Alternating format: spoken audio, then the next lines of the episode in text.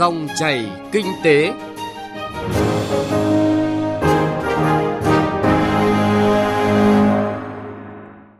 Thưa quý vị và các bạn, nền kinh tế nước ta đang chịu những tác động rất tiêu cực từ dịch viêm đường hô hấp cấp do chủng mới của virus corona, gọi tắt là COVID-19 gây ra. Nhưng Thủ tướng Nguyễn Xuân Phúc đã khẳng định chưa thay đổi mục tiêu tăng trưởng năm nay và trong khó khăn càng cần nỗ lực hơn để tăng tốc phát triển. Đây là quyết tâm không chỉ để bù đắp lại những ảnh hưởng từ dịch COVID-19 mà còn là dùng chính khó khăn này để tạo ra đột phá, cơ cấu lại nền kinh tế nước ta theo hướng bền vững, tạo đà phát triển cho năm tiếp theo. Vậy, các bộ ngành địa phương và doanh nghiệp cần làm gì để thực hiện hóa quyết tâm này của chính phủ? Đây cũng là chủ đề của chuyên đề Dòng chảy kinh tế hôm nay. Trước hết, hãy cùng nhìn lại những đánh giá về những diễn biến không thuận lợi với nền kinh tế thế giới nói chung và ở nước ta nói riêng trong năm nay.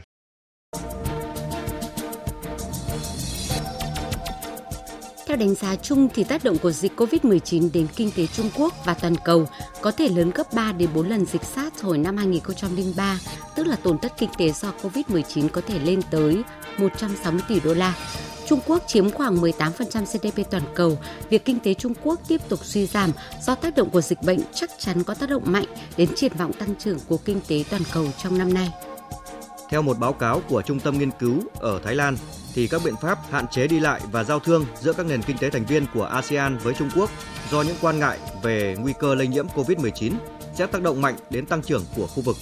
Nếu dịch COVID-19 kéo dài trong nửa đầu năm nay thì nền kinh tế Trung Quốc có thể chỉ đạt mức tăng trưởng 4,7% trong năm nay, thấp hơn 1% so với dự báo trước khi xảy ra dịch bệnh. Điều này có thể kéo theo sự sụt giảm mức tăng trưởng chung của ASEAN và khiến khu vực này có thể thiệt hại lên tới 2,4 đến 3,4 tỷ đô la Mỹ. Ở Việt Nam ảnh hưởng dễ thấy nhất là sự sụt giảm về khách du lịch. Hầu hết các doanh nghiệp trong ngành đều bị tổn thất từ các công ty lữ hành đến các đơn vị vận chuyển lưu trú. Tỷ lệ hủy tour, hủy chỗ từ khách nội địa lên đến 70%. Lượng khách từ châu Á cũng giảm đáng kể. Các doanh nghiệp sản xuất thì liên tục phản ánh tình trạng thiếu nguyên phụ liệu đầu vào. Thị trường vốn chứng khoán trong nước thì giảm sâu, kéo dài. Ngoài việc dịch COVID-19 bùng phát, thì kinh tế thế giới vẫn đang nằm trong giai đoạn giảm tốc phát triển do ảnh hưởng từ tranh chấp thương mại Mỹ-Trung kéo dài. Khu vực đồng tiền chung châu Âu Eurozone cũng đang đứng trước tình trạng bất ổn do ảnh hưởng trực tiếp và gián tiếp của các vấn đề nội khối, nhất là giai đoạn hậu Brexit do Anh chính thức rời khỏi khối này. Những tác động không thuận từ kinh tế toàn cầu thể hiện rõ ở các nền kinh tế Đông Âu vốn bị coi là mắt xích yếu hơn trong tổng thể nền kinh tế Liên minh châu Âu. Quý 4 vừa qua, tăng trưởng của Hungary chỉ đạt 4,5%, thấp hơn mức 5% trong quý trước đó, kéo theo cả năm 2019 đạt mốc 4,9% và được dự báo là khó đạt 4% trong năm nay. Còn Romania mới đây cũng công bố ước tính tăng trưởng GDP năm 2019 giảm còn 4,1%.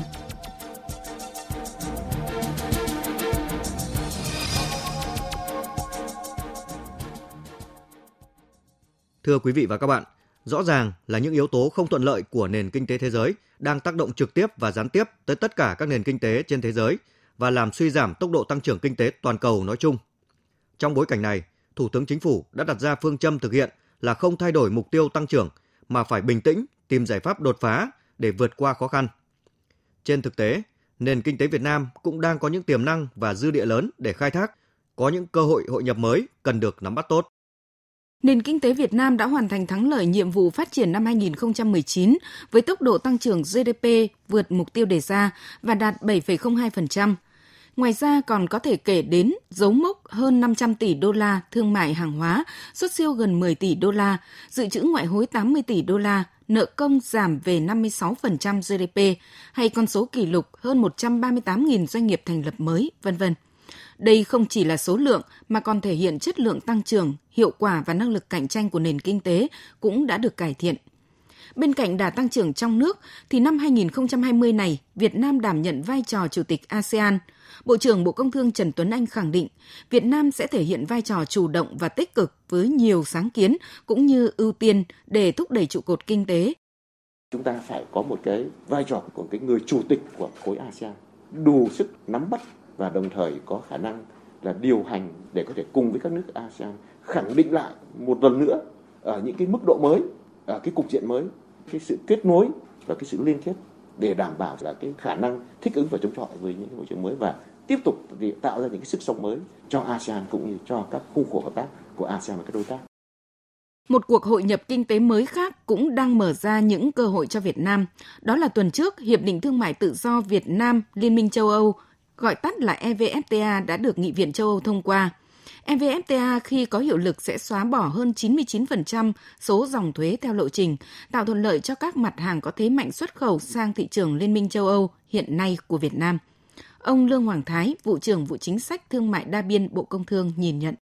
Với việc chúng ta đã có hiệp định CPTPP và nay là hiệp định thương mại tự do với EU là một hiệp định mà có quy mô có thể nói là còn lớn hơn và mức độ cam kết có nhiều khía cạnh còn mới mẻ hơn nữa, thì chúng ta đã hoàn thành được một cái chặng đường để chúng ta có thể nói là đã thực hiện được thành công những cái chủ trương rất là lớn của Đảng về chuyển đổi nền kinh tế thông qua quá trình hội nhập, tham gia vào những hiệp định thương mại tự do thế hệ mới. Và trong quan hệ giữa Việt Nam và EU thì cũng chính thức chuyển từ cái giai đoạn mà phía EU dành cho Việt Nam ưu đãi đơn phương thông qua chế độ ưu đãi thuế quan phổ cập chung GSP mang tính đơn phương dành cho những nước mà có trình độ phát triển kém sang thành một cái quan hệ song phương bình đẳng cùng có lợi thông qua một cái hiệp định thương mại tự do tiêu chuẩn cao. Như vậy, những cơ hội từ bối cảnh mới của hội nhập kinh tế đang mở ra với nền kinh tế Việt Nam cũng như từng doanh nghiệp. Điều này không chỉ đem lại những cơ hội tăng cường thúc đẩy hợp tác thương mại thế giới mà còn đóng góp tích cực và có ý nghĩa cho việc tái cơ cấu nền kinh tế của Việt Nam, tiếp tục đổi mới mô hình tăng trưởng của đất nước ngay trong năm nay.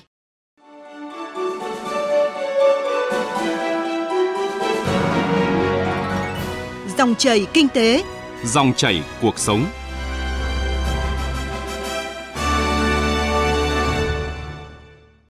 Thưa quý vị và các bạn, cơ hội và thách thức luôn đan xen nhau. Vấn đề là chúng ta vận dụng như thế nào để đạt được thành công cao nhất. Giữ nguyên mục tiêu về tốc độ tăng trưởng trong năm nay sẽ là nhiệm vụ nặng nề khi mà dịch bệnh diễn biến phức tạp trong bối cảnh kinh tế toàn cầu và khu vực được dự báo vẫn còn nhiều yếu tố bất ổn. Căng thẳng thương mại toàn cầu chứa đựng nhiều rủi ro, Điều quan trọng là phải biến khó khăn thành động lực của cả hệ thống chính trị, nêu cao tinh thần trách nhiệm và hiệu quả đúng như phương châm hành động của chính phủ năm 2020 là kỷ cương, liêm chính, hành động, trách nhiệm, sáng tạo và hiệu quả. Năm 2020 này, Quốc hội đã quyết nghị mục tiêu tăng trưởng GDP ở mức 6,8%. Đây là một con số hợp lý trong bối cảnh kinh tế toàn cầu và trong nước khó khăn. Mục tiêu này được đưa ra bảo đảm được sự hài hòa giữa mục tiêu tăng trưởng và kiềm chế lạm phát, bảo đảm các cân đối lớn của nền kinh tế. Đồng thời, đây cũng là cách Quốc hội dành dư địa để chính phủ điều hành nền kinh tế theo hướng tập trung vào nâng cao năng suất, chất lượng hiệu quả thay vì tăng trưởng cao bằng mọi giá. Với đà tăng trưởng tốt của năm 2019 thì dư địa tăng trưởng năm nay cũng là điều kiện để chúng ta nỗ lực nhiều hơn trong giữ nguyên mục tiêu tăng trưởng dù đại dịch COVID-19 diễn biến phức tạp Điều quan trọng là tiếp tục thúc đẩy mạnh mẽ tinh thần khởi nghiệp và kinh doanh của người dân doanh nghiệp. Ông Bùi Văn Khắng, Phó Chủ tịch Ủy ban Nhân dân tỉnh Quảng Ninh nhìn nhận. Nhận diện mấy cái vấn đề mà doanh nghiệp khó khăn đầu tiên là về đất đai. Tiếp cận là cực kỳ khó khăn, đặc biệt doanh nghiệp vừa và nhỏ. Luật đất đai, luật đấu thầu, luật nhà ở, luật xây dựng, bốn cái luật này đang chồng chéo nhau. Thế thì những doanh nghiệp vừa và nhỏ để mà có miếng đất để cắm rùi không hề đơn giản một tí nào. Cái này rất khoát phải cải thiện mạnh mẽ để các cái doanh nghiệp tiếp cận đất đai tốt hơn. Thứ nữa là tiếp cận vốn cũng là một vấn đề. Vừa rồi chúng tôi cũng chỉ đạo quyết liệt cái này. Ờ, các cấp chính quyền giải quyết các cái thủ tục về điều kiện để thế chấp, để doanh nghiệp tiếp cận vốn. Thứ nữa là về các cái thủ tục đăng ký kinh doanh ờ, môi trường kinh doanh, thế rồi ờ, đầu tư ngay từ đầu năm, Chính phủ, Thủ tướng Chính phủ đã rất quyết liệt trong chỉ đạo điều hành, ban hành đồng thời hai nghị quyết số 01 và 02 về các giải pháp điều hành kinh tế xã hội cũng như các giải pháp để cải thiện môi trường đầu tư kinh doanh. Trong kỳ họp tới đây, Quốc hội cũng sẽ xem xét để thông qua luật doanh nghiệp sửa đổi với nhiều bổ sung và đổi mới. Ông Vũ Tiến Lộc, Chủ tịch Phòng Thương mại và Công nghiệp Việt Nam, cơ quan đại diện cộng đồng doanh nghiệp kỳ vọng môi trường kinh doanh tiếp tục cải thiện hơn nữa làm sao mà phải tiếp tục có những nỗ lực cải cách mạnh mẽ hơn nữa về thể chế, thủ tục hành chính, điều kiện kinh doanh để tạo thực sự thuận lợi cho doanh nghiệp, để tiết kiệm các chi phí hành chính, để rút ngắn cái thời gian thực hiện các thủ tục hành chính? Thế bây giờ chúng ta mở con đường cao tốc với thế giới, với eu thì chúng ta cũng phải mở cái con đường cao tốc giữa chính quyền với các cái doanh nghiệp, mở con đường cao tốc để thực hiện các thủ tục hành chính. Cái này là một cái mà thủ tướng đang chỉ đạo quyết liệt đây sắp tới ra xét các cái quy định pháp luật để có thể đơn giản hóa các cái thủ tục hành chính, cắt bỏ các cái điều kiện kinh doanh, thực hiện nhanh các cái thủ tục đối với doanh nghiệp, đặc biệt là đầu tư xây dựng và đưa vào cái quá trình sản xuất của các cái dự án. Đồng thời với việc hoàn thiện thể chế kinh doanh, chính phủ cũng cần đẩy nhanh tiến độ đầu tư công để đồng vốn mồi của quốc gia được sử dụng hiệu quả trong xây dựng cơ sở hạ tầng của nền kinh tế. Đây vốn là điểm nghẽn phát triển của nước ta trong nhiều năm qua. Chuyên gia kinh tế Nguyễn Đình Cung, thành viên tổ tư vấn kinh tế của Thủ tướng Chính phủ, đánh giá.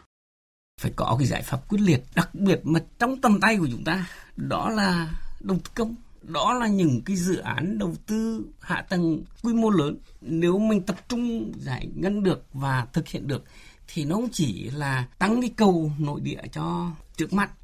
mà nó tạo cái nền tảng cho cái tăng trưởng trong những năm tiếp theo đây. Tôi lấy ví dụ, hiện nay chúng ta đang nút thắt về hạ tầng hàng không. Nếu như chúng ta xây dựng được cái sân bay Tân Sơn Nhất mở rộng, thì rõ ràng là thúc đẩy các hãng hàng không của chúng ta mở rộng đầu tư kinh doanh đem nhiều khách quốc tế và khách nội địa tới. Thì như vậy tiếp theo là ngành nhà hàng ngành khách sạn ngành giao thông vận tải nội địa nó sẽ kéo theo kéo theo hàng loạt những cái đó lại là sản xuất về uh, nông sản sản xuất thức ăn sản xuất may mặc tất cả những thứ đấy đều là có tác dụng cả. Nó kéo ra một chuỗi như thế. Chỉ một dự án thôi nó có thể đã tác động lan tỏa ra rất nhiều đối với những ngành kinh tế khác còn về trước mắt, với bối cảnh hội nhập mới từ EVFTA, vấn đề cấp bách đặt ra là thời gian tới đây, các bộ ngành phải nhanh chóng hoàn thiện chính sách hội nhập phù hợp để Việt Nam có thể tận dụng tốt nhất những lợi thế mà hiệp định mang lại. Chuyên gia thương mại Phạm Tất Thắng khuyến nghị. Những các cái gói hỗ trợ của nhà nước hãy tập trung vào giúp cho doanh nghiệp tái cơ cấu lại quá trình sản xuất kinh doanh của mình, đặc biệt là tiếp cận và nhập được công nghệ những máy móc hiện đại từ Nhật, từ Mỹ, đặc biệt là từ EU. Chúng ta có cái hiệp định thương mại tự do với EU và nó sẽ tác động về mặt trước mắt và lâu dài cho cái hoạt động sản xuất và kinh doanh của chúng ta. Cái gói này cần phải giúp cho các doanh nghiệp xây dựng được cái thương hiệu xác định được nguồn gốc xuất xứ của hàng hóa để chúng ta có đủ giấy thông hành, đủ điều kiện đưa được hàng hóa của Việt Nam đi ra với thị trường thế giới. Nhìn chung, chúng ta phải nỗ lực vượt bậc để cơ cấu lại thành công cả nền kinh tế và từng doanh nghiệp. Với loạt các nghị quyết 19 và 02 trong liên tục 7 năm vừa qua, chính phủ đã ngày càng chú trọng hơn các yếu tố chất lượng, tính bền vững, tính tự chủ và sức cạnh tranh của nền kinh tế. Đơn cử như cuối năm ngoái, chính phủ đã đưa Cổng Dịch vụ Công Quốc gia vào vận hành. Đó là giải pháp mang tính vừa cơ bản vừa lâu dài. Nói một cách khác là với sự chỉ đạo không thay đổi mục tiêu tăng trưởng thì bên cạnh quyết tâm càng đòi hỏi phải có những biện pháp mang tính chất đột phá của cả chính phủ, các bộ ngành và địa phương. Đó cũng là điều cộng đồng doanh nghiệp muốn chứng kiến trong năm 2020 này. Chỉ khi có những giải pháp đồng bộ, cộng thêm sự quyết liệt sáng tạo hiệu quả, trách nhiệm trong thực hiện, thì chúng ta mới có thể giữ nguyên mục tiêu tốc độ tăng trưởng của năm 2020 này, bù đắp được những thiệt hại cho dịch COVID-19 gây ra.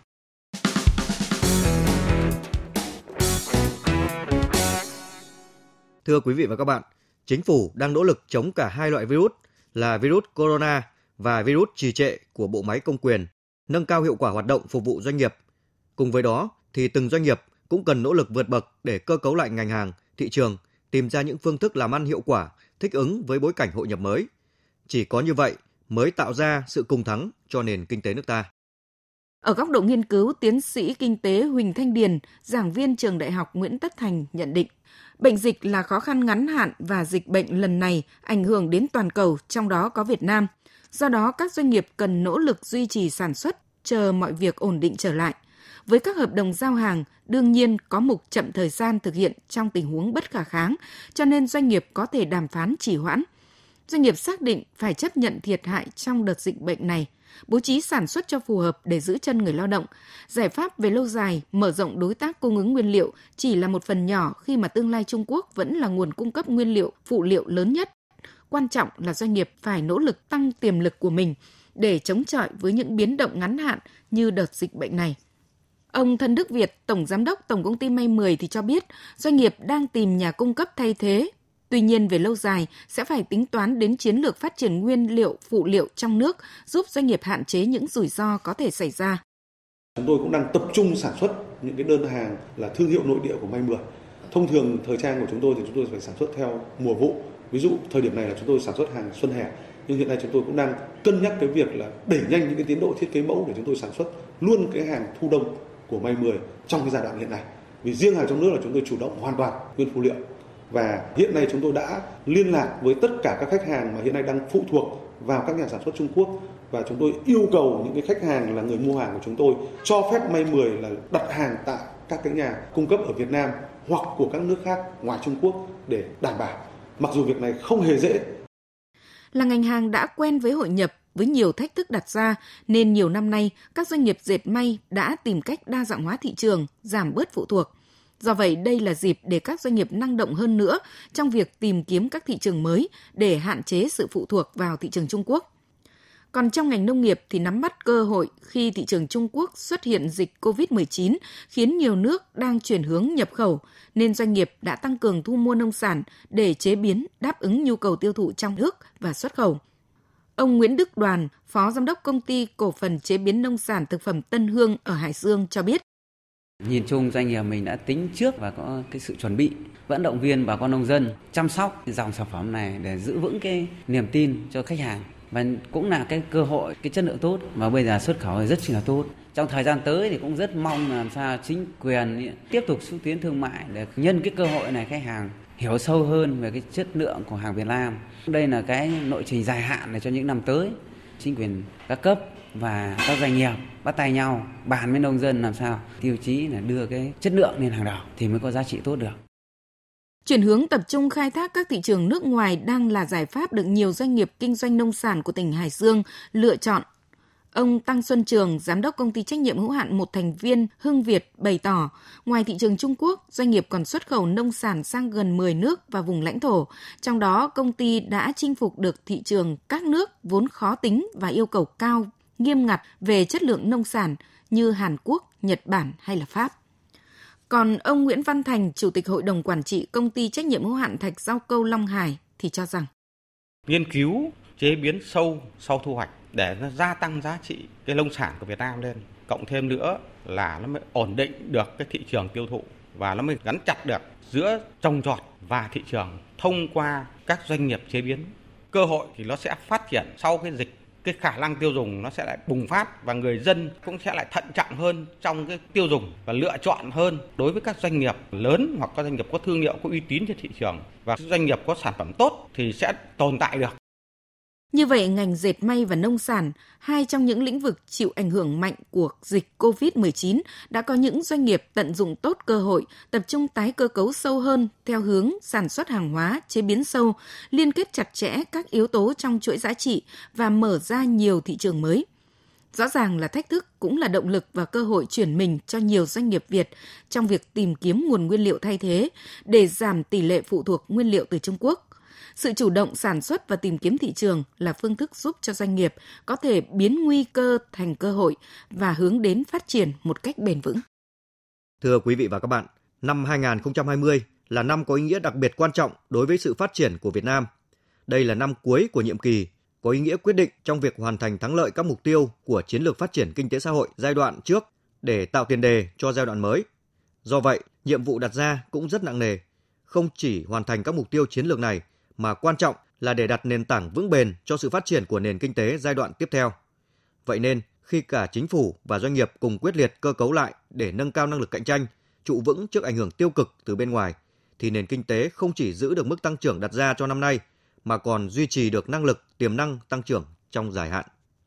Chương trình dòng chảy kinh tế hôm nay với chủ đề các bộ ngành địa phương và doanh nghiệp chủ động cơ cấu lại kinh tế, biến nguy cơ thành cơ hội do biên tập viên Trung Hiếu biên soạn và thực hiện cũng xin dừng ở đây.